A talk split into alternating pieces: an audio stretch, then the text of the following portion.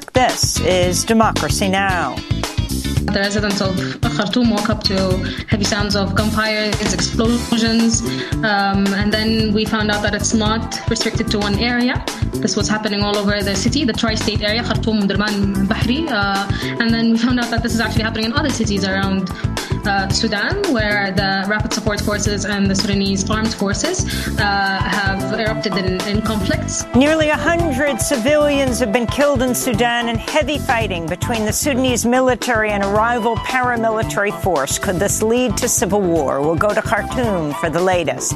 Then to a leading Ugandan LGBTQ activist who's risking his life by traveling to the United States to speak out against a recently passed bill in Uganda that criminalizes anyone identifying as LGBTQ. This interview that I'm having now, if I had it in Uganda, the studio, the entity, myself would be criminalized. This legislation is here to erase the entire livelihood of the LGBTQ person in Uganda. And then, not too late, changing the climate story from despair to possibility. We'll speak to longtime Filipino climate campaigner Red Constantino and the award winning writer and activist Rebecca Solnit we can sort of leave the age in which fossil fuel politics, which have been so grotesquely corrupt, as we, you know, observe the 20th anniversary of the invasion of Iraq by the U.S. government. Um, but also, a lot of, you know, we don't just have to change the energy system, we have to change the culture. I think we have to change our, what we value, how we measure wealth. All that and more coming up.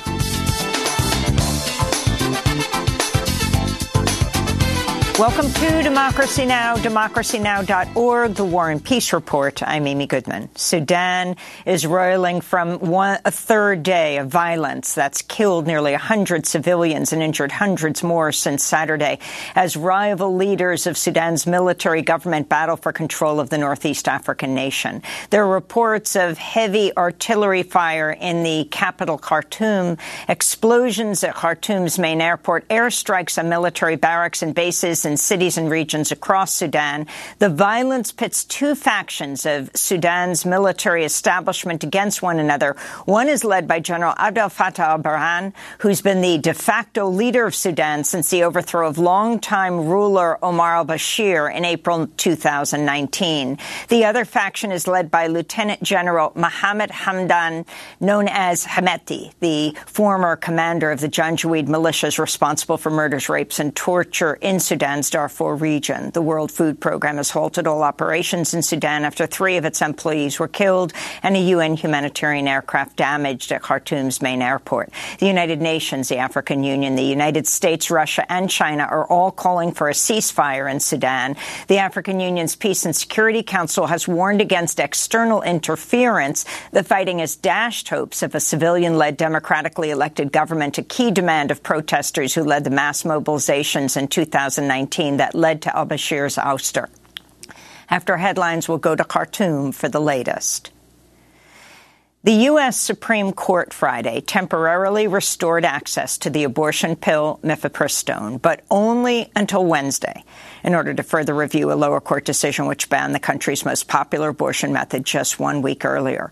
Meanwhile, the Washington Post reported Matthew Kacsmaryk, the conservative Trump-appointed judge who issued the ban on mifepristone, removed his name as the author of an anti-abortion and anti-trans law review article and did not disclose the article to the Senate Judiciary Committee as he was going through the judicial nomination process.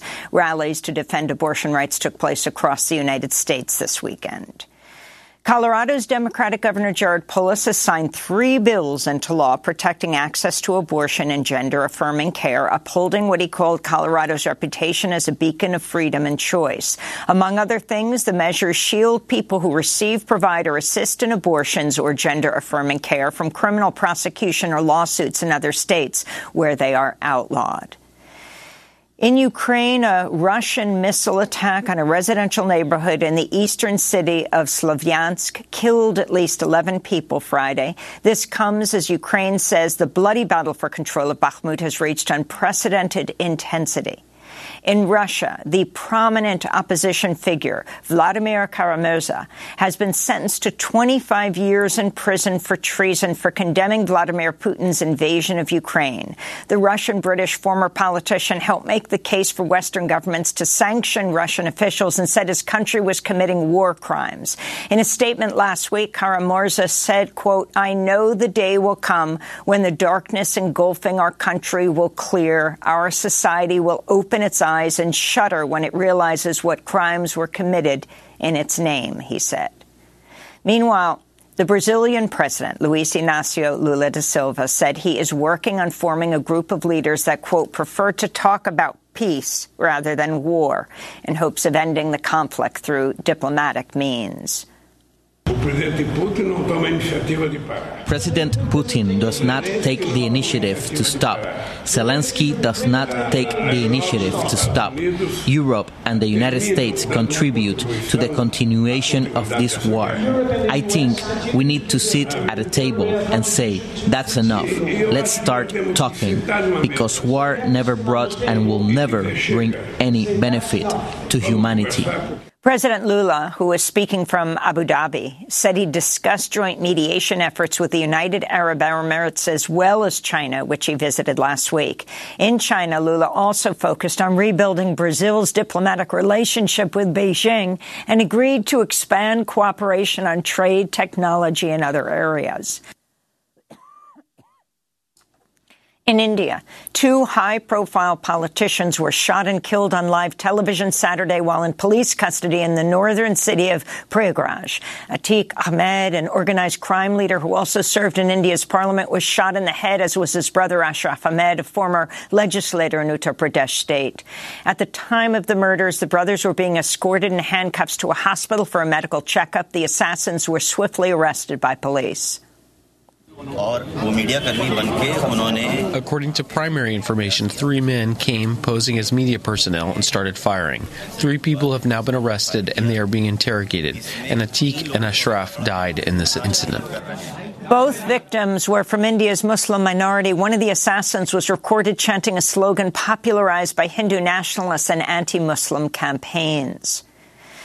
French President Emmanuel Macron has signed into law a hotly contested retirement overhaul, which raises the retirement age from 62 to 64 years old and extends the years of work required to receive a full pension to 43 years. The Constitutional Council on Friday ruled in favor of the measure after Macron and his party had to force it through by executive action, given its widespread unpopularity, including among lawmakers. Protests continue as union leaders seek to ramp up the pressure on Macron. For three months, there have been extremely important strikes, demonstrations, and our determination is not weakened. This will relaunch the mobilization this evening. For the first time since the end of the Second World War, unions jointly call on all employees to massively demonstrate on May 1st to win the withdrawal of this reform.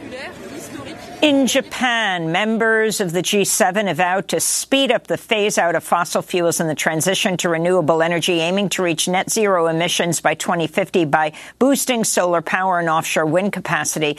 But the group of ministers could not collectively agree to a 2030 deadline for phasing out coal, a goal pushed by Canada and other members. The group also refused to cut off investments in gas.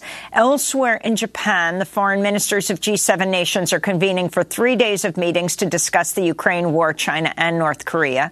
Protesters gathered near the train station in the resort town of Karuizawa as officials arrived on Sunday.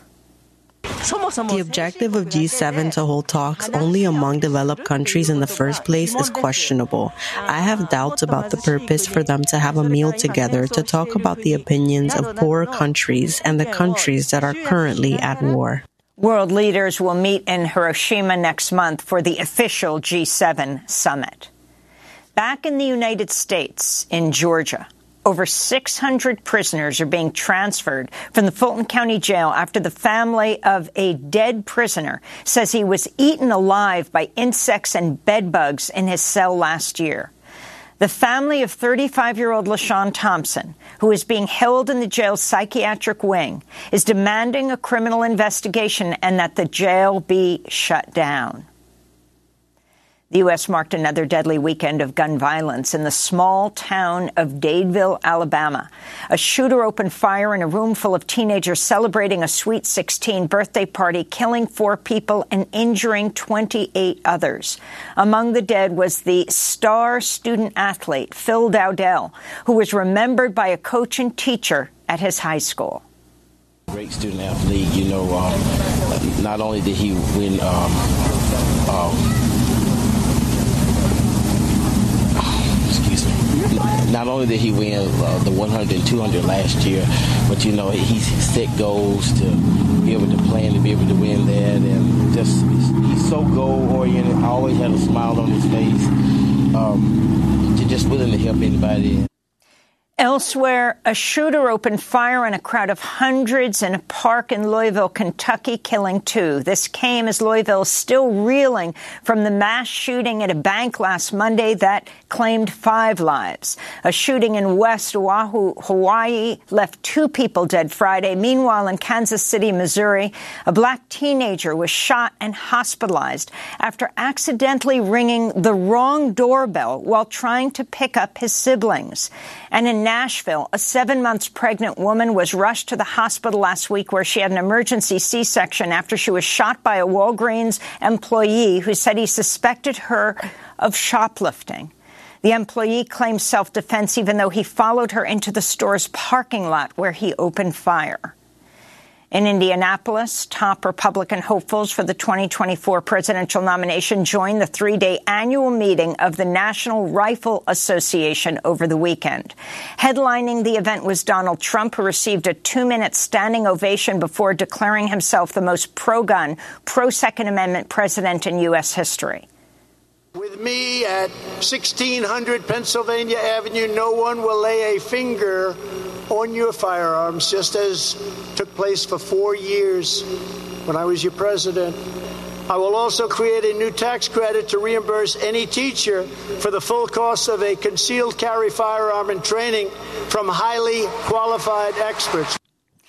And in New Jersey, faculty at the state-run Rutgers University have suspended their strike and are returning to classrooms today after reaching tentative deals on pay increases, job security, and union representation. These include a 48% raise for adjunct faculty, 33% raise for graduate workers. The first faculty strike in Rutgers' 257-year history was organized by three unions representing over 9,000 professors, lecturers, graduate assistants, and researchers. And those are some of the headlines. This is Democracy Now!, democracynow.org, The War and Peace Report. I'm Amy Goodman. The United Nations, the African Union, the United States, Russia, and China are all calling for a ceasefire in Sudan after fighting between the Sudanese military and a rival paramilitary force have left nearly 100 civilians dead since Saturday.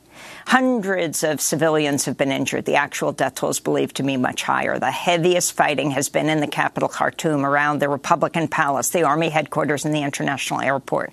The fighting's pitted Sudan's military, led by General Abdel Fattah al-Burhan, against a powerful paramilitary group called the Rapid Support Forces, or RSF, led by Lieutenant General Mohammed Hamdan, known as Hemeti. General Abdel Fattah al-Burhan has been the de facto leader of Sudan since the overthrow of the longtime ruler Omar al-Bashir in April 2019. Mohammed Hamdan is a former commander of the Janjaweed militias, which was responsible for murders, rapes, and torture in Sudan's Darfur region.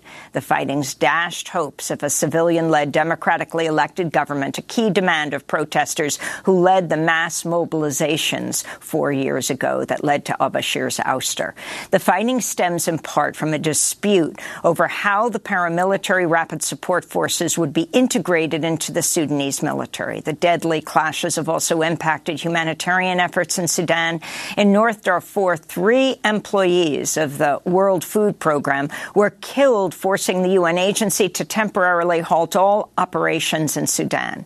In addition, a UN humanitarian humanitarian plane was significantly damaged at Sudan's airport in Khartoum on Sunday. We go now to Khartoum, where we're joined by the Sudanese activist Muzan Alneel. We welcome you back to Democracy Now, Muzan. Can you explain what's happening in your city in the capital of Sudan in Khartoum?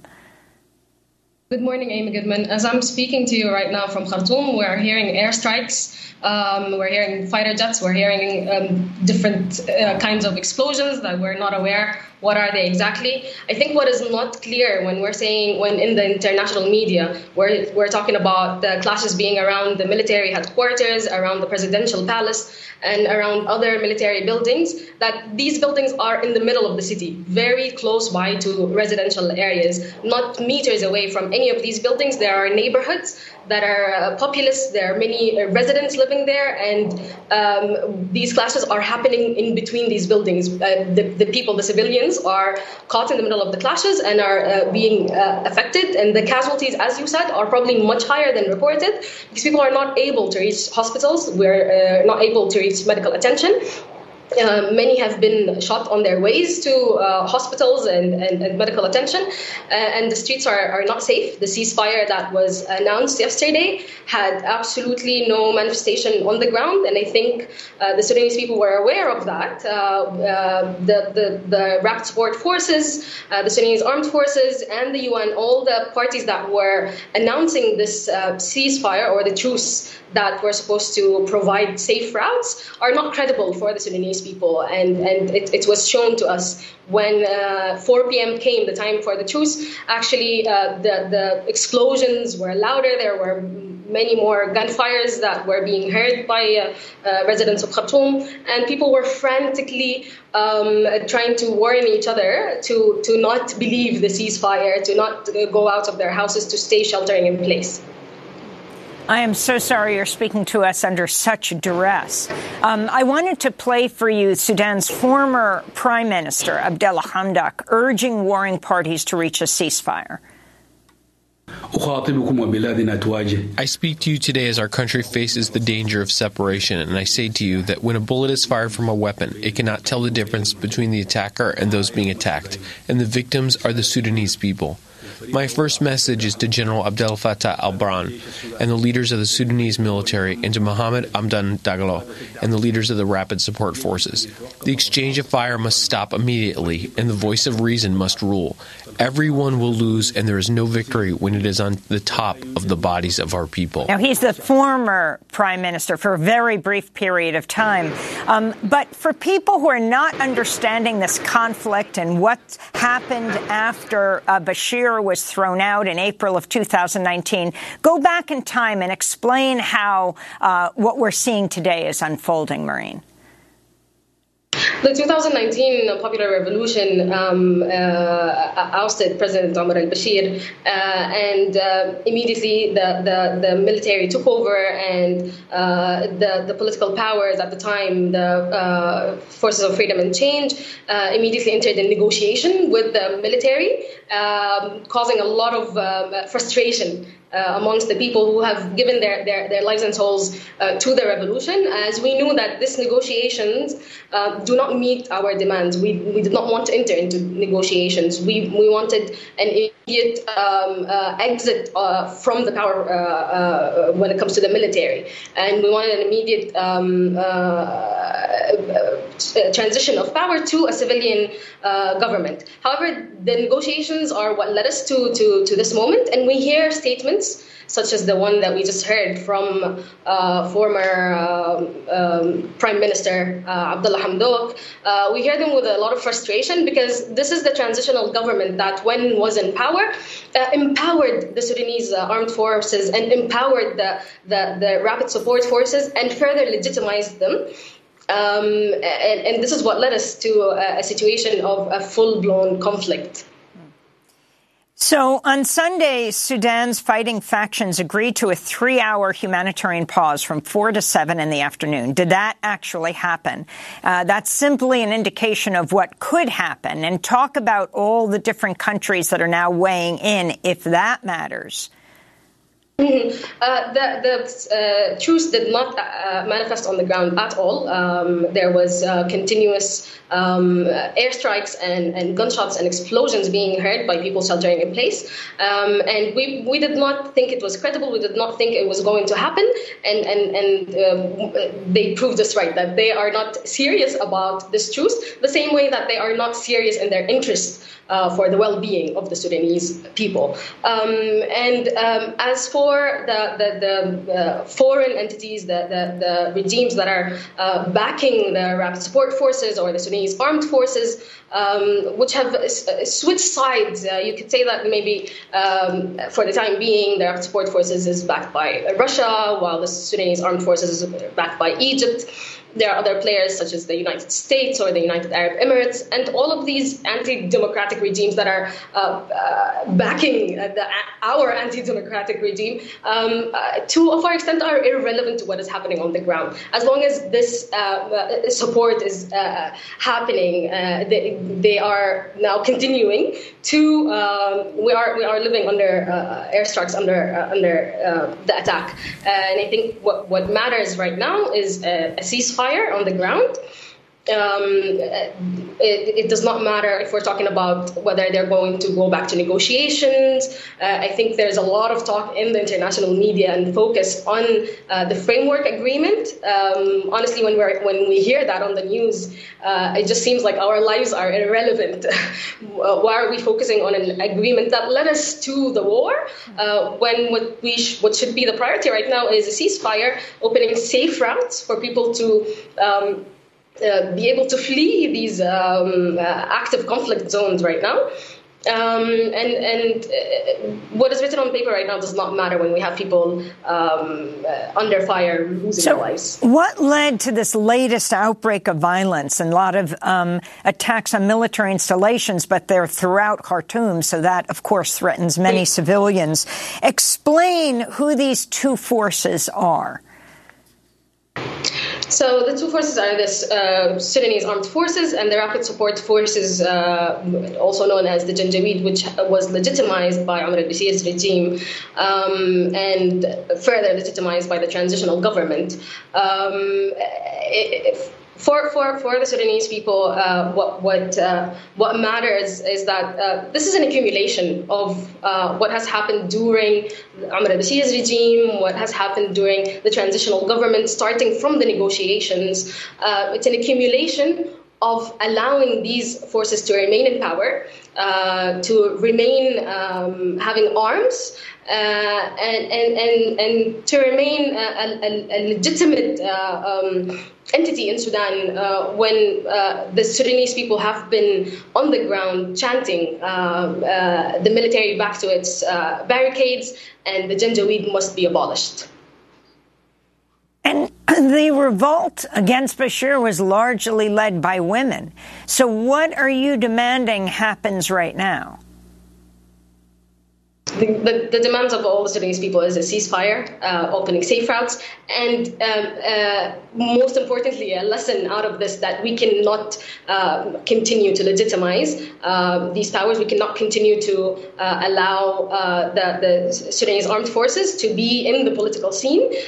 they need to return to their barricades, and um, we cannot continue to, um, to, to make little of um, the lives of the Sudanese people and the residents of Sudan. So, how do the civilians, uh, how is civilian power achieved in Sudan right now, military leader? Um, uh, right now, what needs to happen is a ceasefire before anything uh, uh, else. What is happening on the ground actually is that the Sudanese people are the ones leading uh, efforts that um, could have been expected from a government if we had a government that is actually interested in the well-being of the people. Um, the, the, the, civilians are the ones who are um, rescuing people who are trapped um, in, in risky zones. Uh, they are the ones who are. Uh, we are the ones who are creating um, know, makeshift ways of uh, receiving and delivering medical attention. Um, we are using our own personal vehicles to transport um, uh, the injured and anyone who is in need of medical attention. Um, and we are the ones who are coordinating the efforts of how to uh, cope with the situation, how to cope with the power outages, with the with the water cuts. Um, it is civilians who have returned to work during this time, uh, just for such emergencies uh, such as water cuts and, and power outages. Uh, we are not receiving any help, whether from uh, the, the government. We're not even receiving statements to clarify what is happening. Um, all we're doing is guesswork from the ground. Uh, and we're not receiving any help from UN uh, entities or uh, or international community. Uh, we are our own government right now, helping ourselves, and um, absolutely not paying attention to the statements of the government because they have been proved to be um, absolutely not credible. Well, Muzan Alneel, we thank you so much for taking this time to speak to us. Sudanese activists currently in the capital, Khartoum. Please stay safe. We will continue to follow the story, of course. Next up, we go to a leading Ugandan LGBTQ activist who risked his life by traveling to the United States to speak out against a recently passed bill in Uganda that criminalizes anyone identifying as LGBTQ. Stay with us.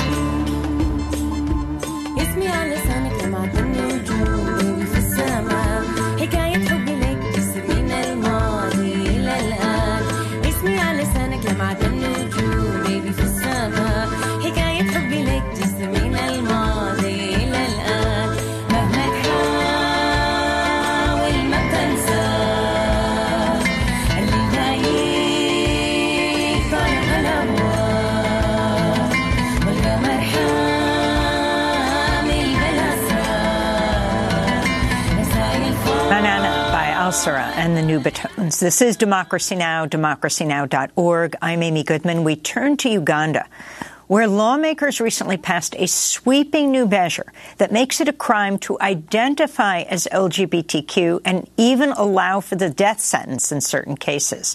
The bill declares all same-sex conduct as non-consensual, makes it a crime to, quote, promote homosexuality and forces all residents of Uganda, including family members and doctors, to report anyone who's in a same-sex relationship. Uganda's parliament passed the measure in March by a near unanimous vote. The bill is now awaiting the signature of Uganda's president. Last week, I spoke to one of the leading LGBTQ activists in Uganda, Frank Mugisha, the executive director of Sexual Minorities Uganda. He was visiting Washington, D.C. I asked him to talk about the new legislation. Uh, the legislation that has been um, passed by our parliament, that is pending the signature of the president, is one of the most extreme legislations, anti-gay legislations, to be passed in Africa. This legislation would compel any person who knows an LGBTQ person to report them to the authorities a, Catholic like myself, if I confess to my priest, my priest has to report me to the authorities.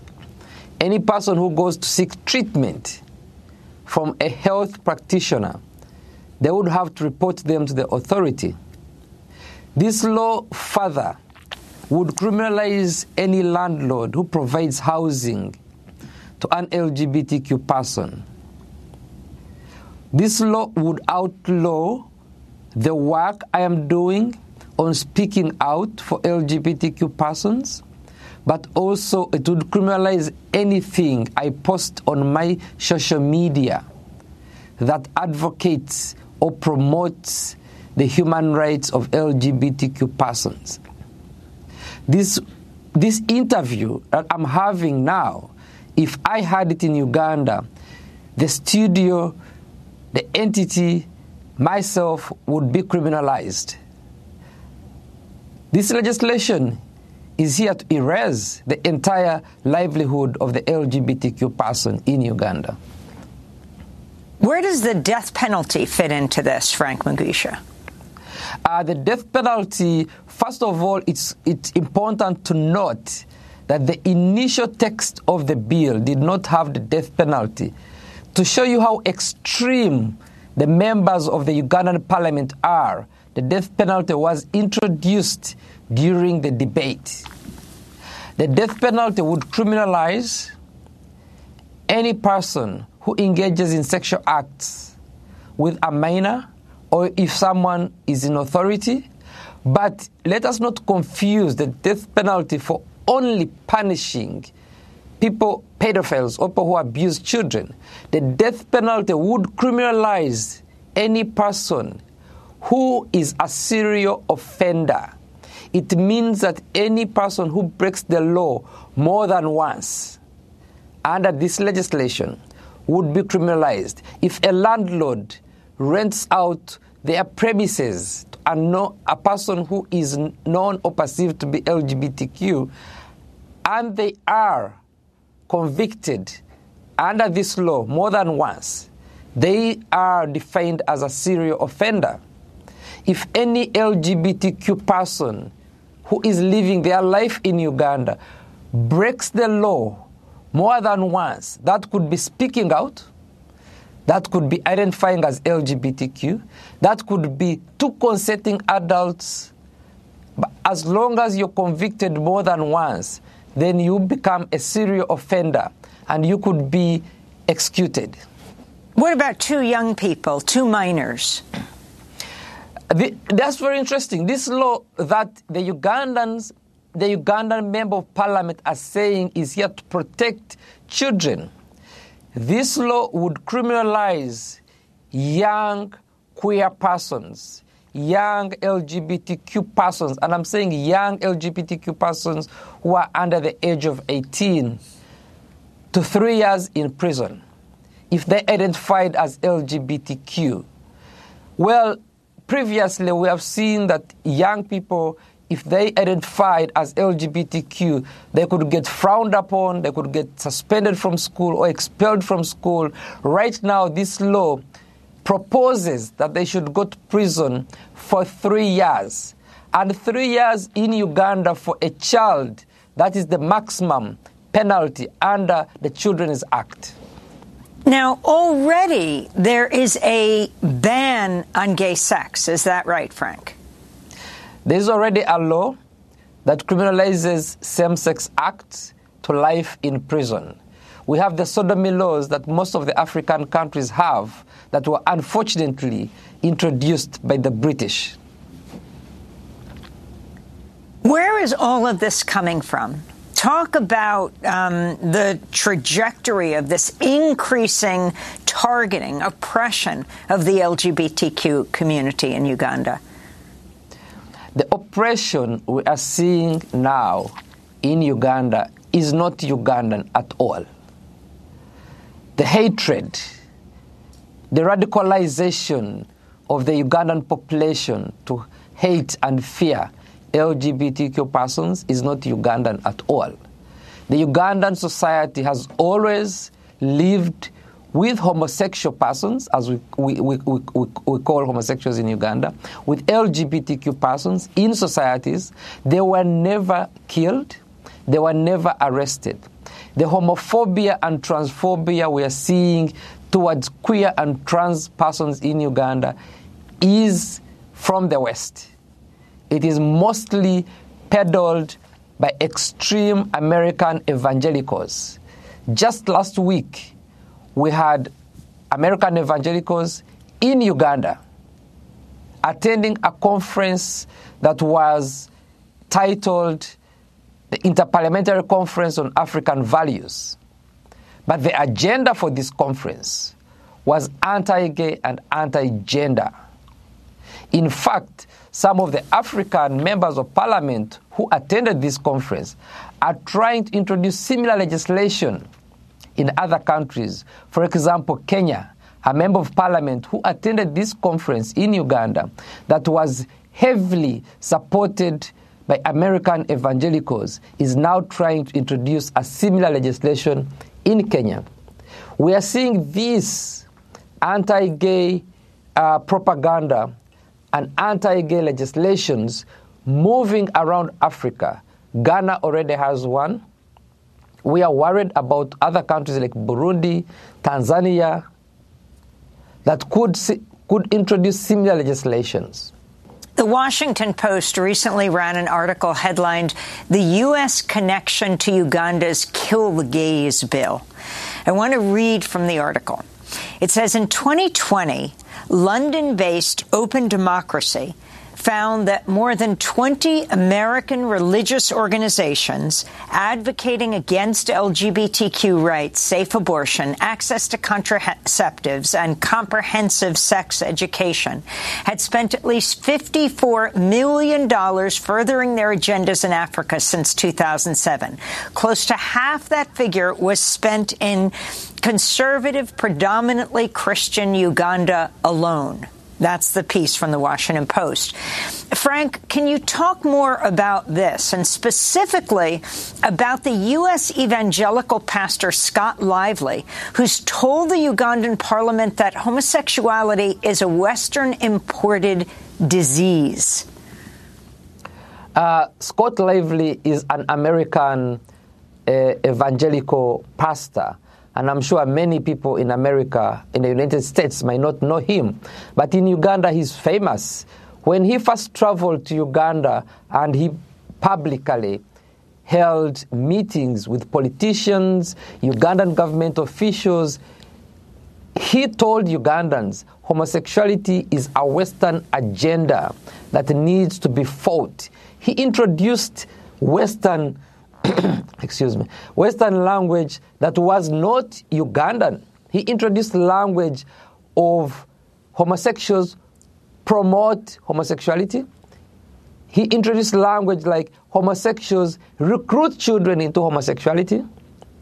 He introduced language homosexuality is a Western agenda. This was not Ugandan language. This was language that was introduced to Ugandans by American uh, evangelical Scott Lively. We worked together with our partner, the Center for Constitutional Rights, CCR, to hold Scott Lively accountable. In fact, we went to court, and for the first time, a judge in Massachusetts said that persecution of LGBTQ persons could amount to crimes against humanity. And for us, we exposed the hatred that Scott Lively was exporting to Uganda. Frank Mugisha, in 2011, your friend David Kato, who's really considered the father of Uganda's gay rights movement, was bludgeoned to death. Can you talk about the kind of physical violence people face and if the situation has improved at all? And even though it is over a decade later, my deepest condolences. Um, thank you so much. I mean, it was very painful, uh, but also worrying for many of us when David, uh, my colleague David Kato was murdered. Uh, David Kato was murdered at his house, so that you know petrified me, and many people indeed were worried and scared for their own personal lives, but also for the safety of the community. Uh, right right after that, a few years later, the situation improved a bit for the LGBTQ community, but most recently, we've seen the situation get worse. Many LGBTQ persons in Uganda have been violated. Many LGBTQ persons in Uganda are getting arrested. There's a, an increase in blackmail and extortion. There's an increase of social exclusion. And right now, what we're seeing is not only crackdown on LGBTQ persons from law enforcement, but we're seeing harassment from ordinary Ugandans. Ordinary Ugandans. We are worried that if this legislation is signed, we will see mob justice. We are seeing communities, for instance, raiding schools where perceived LGBTQ persons work we are seeing workshops and events getting raided. We are seeing people getting arrested for simply and getting undressed. Transgender persons on national television are getting addressed. So the situation has gotten worse in the past um, year and recent months. You know, you're here in the United States now, um, lobbying, uh, educating people about what's happening in your country, in Uganda, and your continent, Africa. I wanted to get your impression of what's happening here. According to the ACLU, there have been 419 anti LGBT laws introduced in the United States just in this year alone. What message does this send to politicians in Uganda and Africa? Uh, that is very good to note. First of all, to see that. Um, the issue of homophobia, transphobia, the backlash the LGBT community is facing is not only an African problem, it's a global problem. So Africa should not be seen as the only, you know, homophobic place, but homophobia and transphobia is happening and it's increasingly uh, around the world now.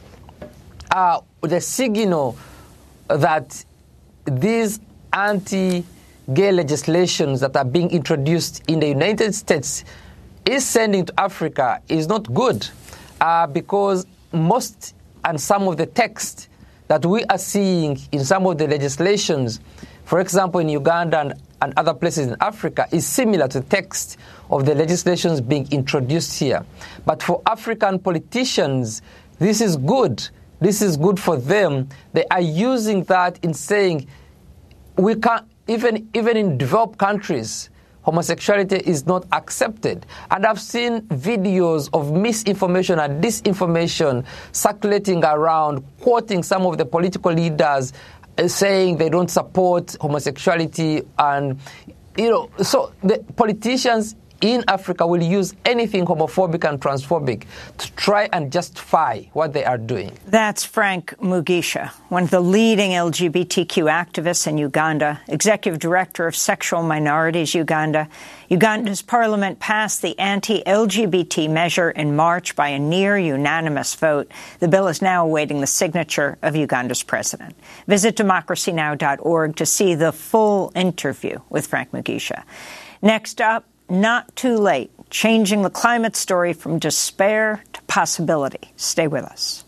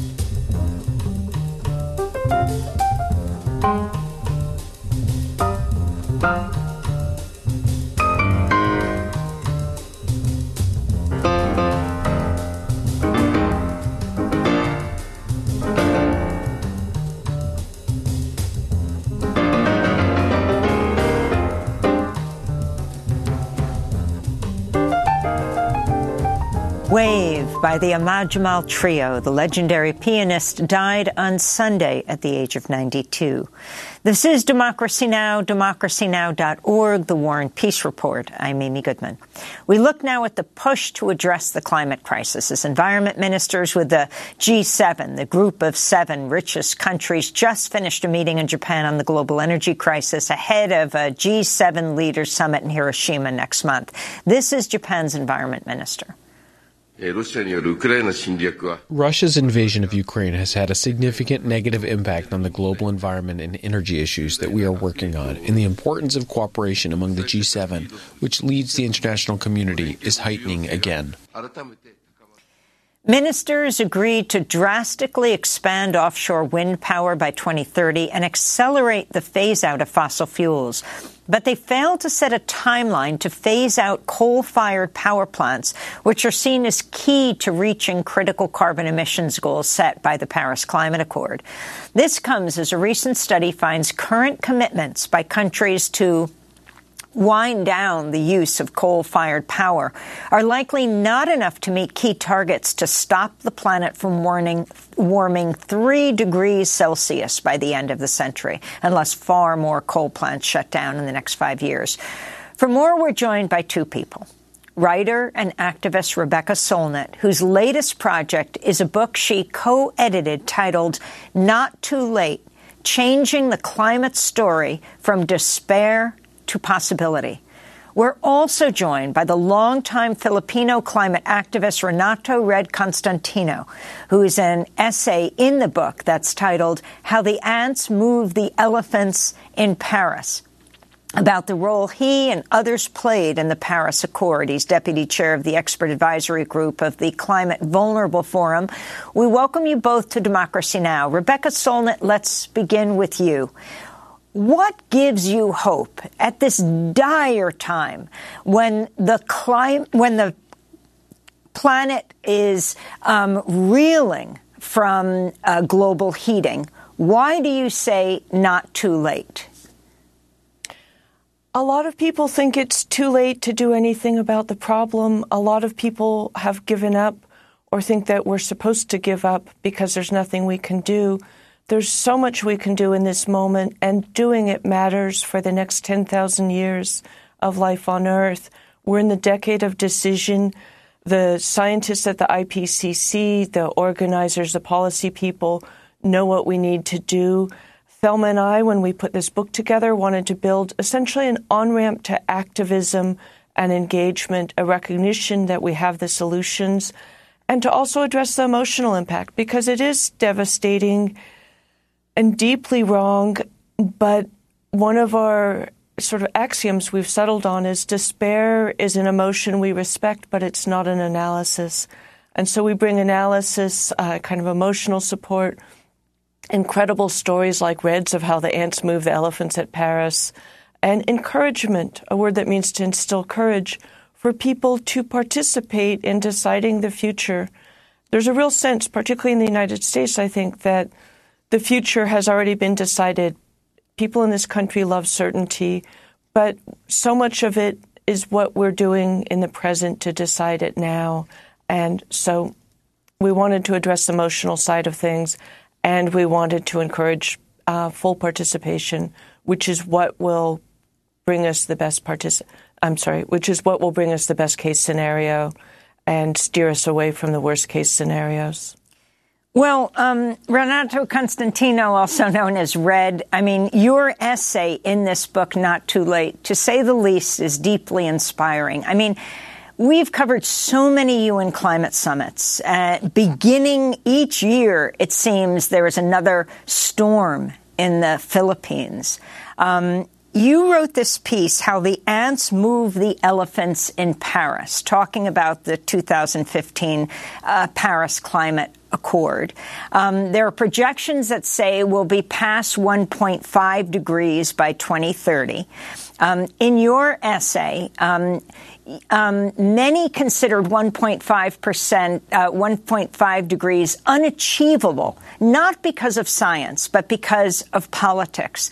The res- representatives of elite NGOs viewed that limit with disdain. Some even lobbied leaders supporting vulnerable country governments to quash efforts to advance the more ambitious climate goal, claiming this was in order not to harm global consensus. And yet, talk about the story of 2015 Paris Agreement and how you and other activists succeeded um, in setting a limit, whether or not it's being respected. Um, thanks, thanks, first of all, for having me on this program. Uh, and yes, uh, completely, it was uh, a great, uh, with great happiness that I accepted the invitation to contribute to this book because we believe very strongly, very deeply in its title that it's not only not too late, but it's also urgent that we turn the narratives and stories about the climate uh, crisis into one of possibility rather than the, the very luxury that no one can afford, especially vulnerable people, despair. No one can afford it. That's too expensive because you all are counseled to just lean back on lawn chairs, thinking that doom is uh, around the corner, rather than understanding that we're already facing various degrees of collapse.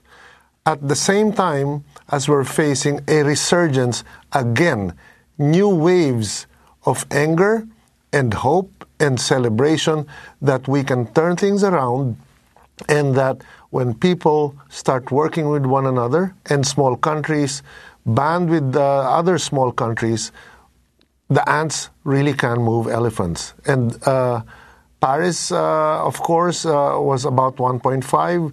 Um, there are scientific projections that we may breach this uh, uh threshold uh, by 2030, but there are also a lot of scientific studies that continue to come out saying that though we might breach it, we might also be able to bring it back down, if not below, but there will be a lot of hard work ahead.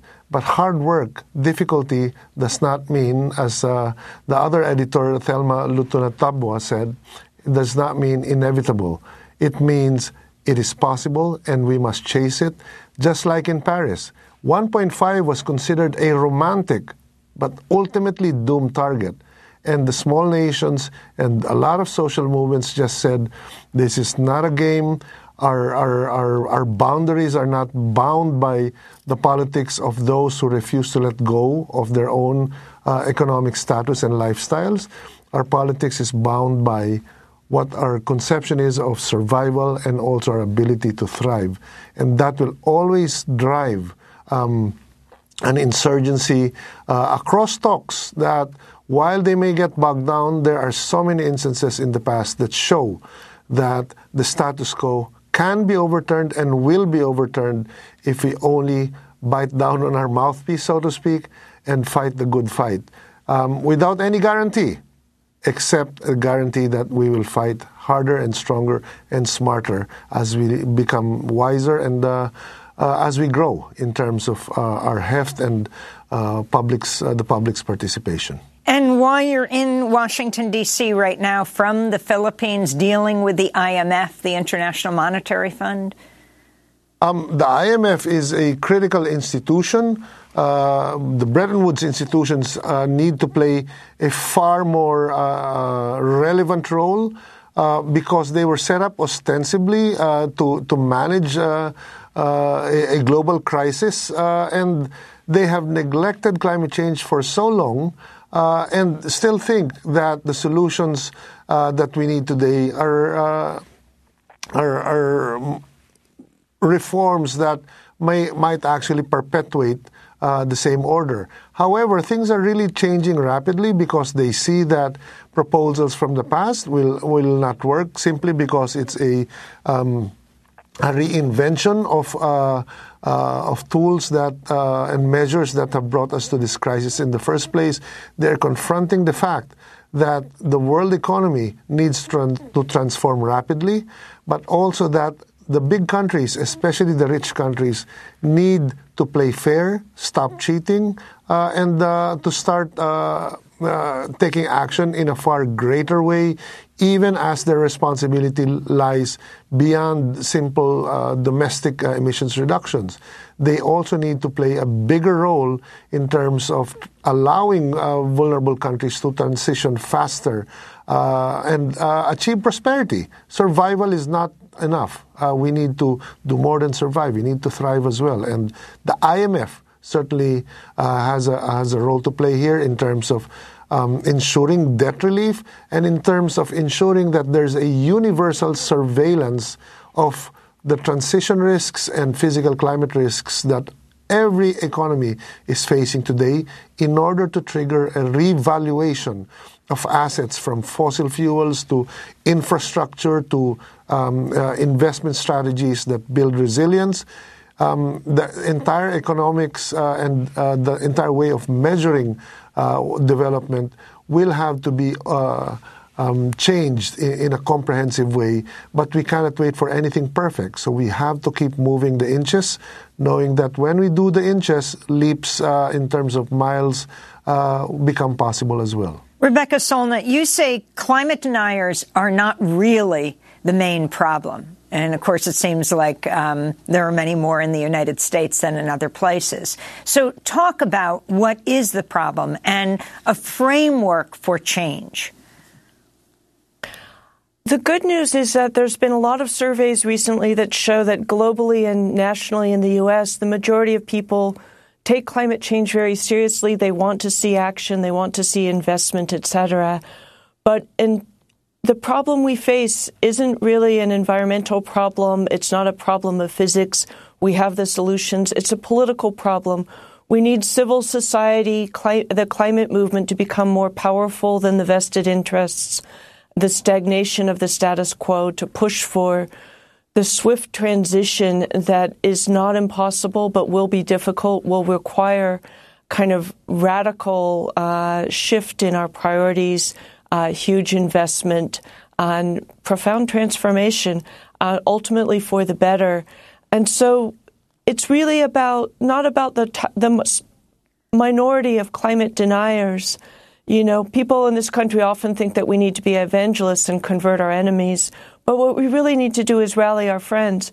If we can get enough participation, and we learn this from history, um, from the civil rights movement, from the women's suffrage movement, etc., we need the critical momentum to overcome those vested interests, that, that stagnation, that incomprehension by the gerontocracy that runs this country and to do what needs to be done. It, and so, as Thelma and I keep saying, difficult is not impossible. We put this together partly because we're nice ladies and we don't want people to feel worse than they should about the situation, but also really as a kind of enlistment manual uh, and a toolkit to send people um, into action to understand what we can do, how to do it, uh, respect and admire the people doing it already, so many of whom are in this book as extraordinary voices, and to do this thing because, as I said before, this is the decade of decision, and we need as many people as possible engaged as fully as possible, constructively. When you look at something like Biden signing off on the Willow Project in northern Alaska, um, and yet also pushing solar and wind and being seen as a major climate change president, how do you reconcile these two? And there's two things worth saying about that. One is that it sort of feels like Obama is all of the above, and I always feel like it's like talking to somebody saying, "I'm I'm drinking strychnine, but I'm also drinking carrot juice," and the carrot juice is not going to undo the strychnine. You have to, you know, stop drinking the poison. You have to stop the fossil fuel expansion. We already have more fossil fuel sites being exploited than the climate can tolerate. But the other thing about it, I, last night I was with Antonia Juhasz, who I know has been on the show often, a brilliant oil policy analyst, a contributor to this book, and a longtime friend of mine. And she's saying, despite Willow, the fossil fuel industry is essentially in decline. It's weak, it's fragile in many ways. We can defeat it. But again, we have to be more powerful than the status quo and the vested interests. And that's entirely possible, but it does require you know, profound engagement, uh, expansion of what has been a growing climate movement, growing in intersectionality, growing in strategy, growing in intelligence about what the pressure points are. And so, you know, I know Earth Justice and other other organizations have filed lawsuits against Willow. It's not guaranteed to happen, but we also need administrations that don't even try to do that. That to say, yeah, this was in the pipeline. Yeah, the permits are were in place, but we're going to do a 180 and cancel things like that. We need to be uh, on an emergency footing rather than business as usual. I think they approved it because it was a sort of business as usual thing and they didn't feel the pressure to disrupt it. We need to be that pressure to disrupt. Finally, we just have 30 seconds, but what do you hope to accomplish with this book that you co edited? I want to give everyone, in, uh, including newcomers and young people, encouragement uh, to look at the possibilities, to know that there's a lot we can do, to know that the future is not yet written. We're writing it with what we do or fail to do in the present, and to do everything they can. Rebecca Solnit, we want to thank you for being with us, co-editor with Thelma Young Lutunatabua of the new book, Not Too Late changing the climate story from despair to possibility. Also, thank you to Renato Red Constantino, longtime Filipino climate activist who has an essay featured in the book. That does it for our show. Democracy Now! is currently accepting applications for a digital fellow. Check out democracynow.org. I'm Amy Goodman. Thanks so much for joining us.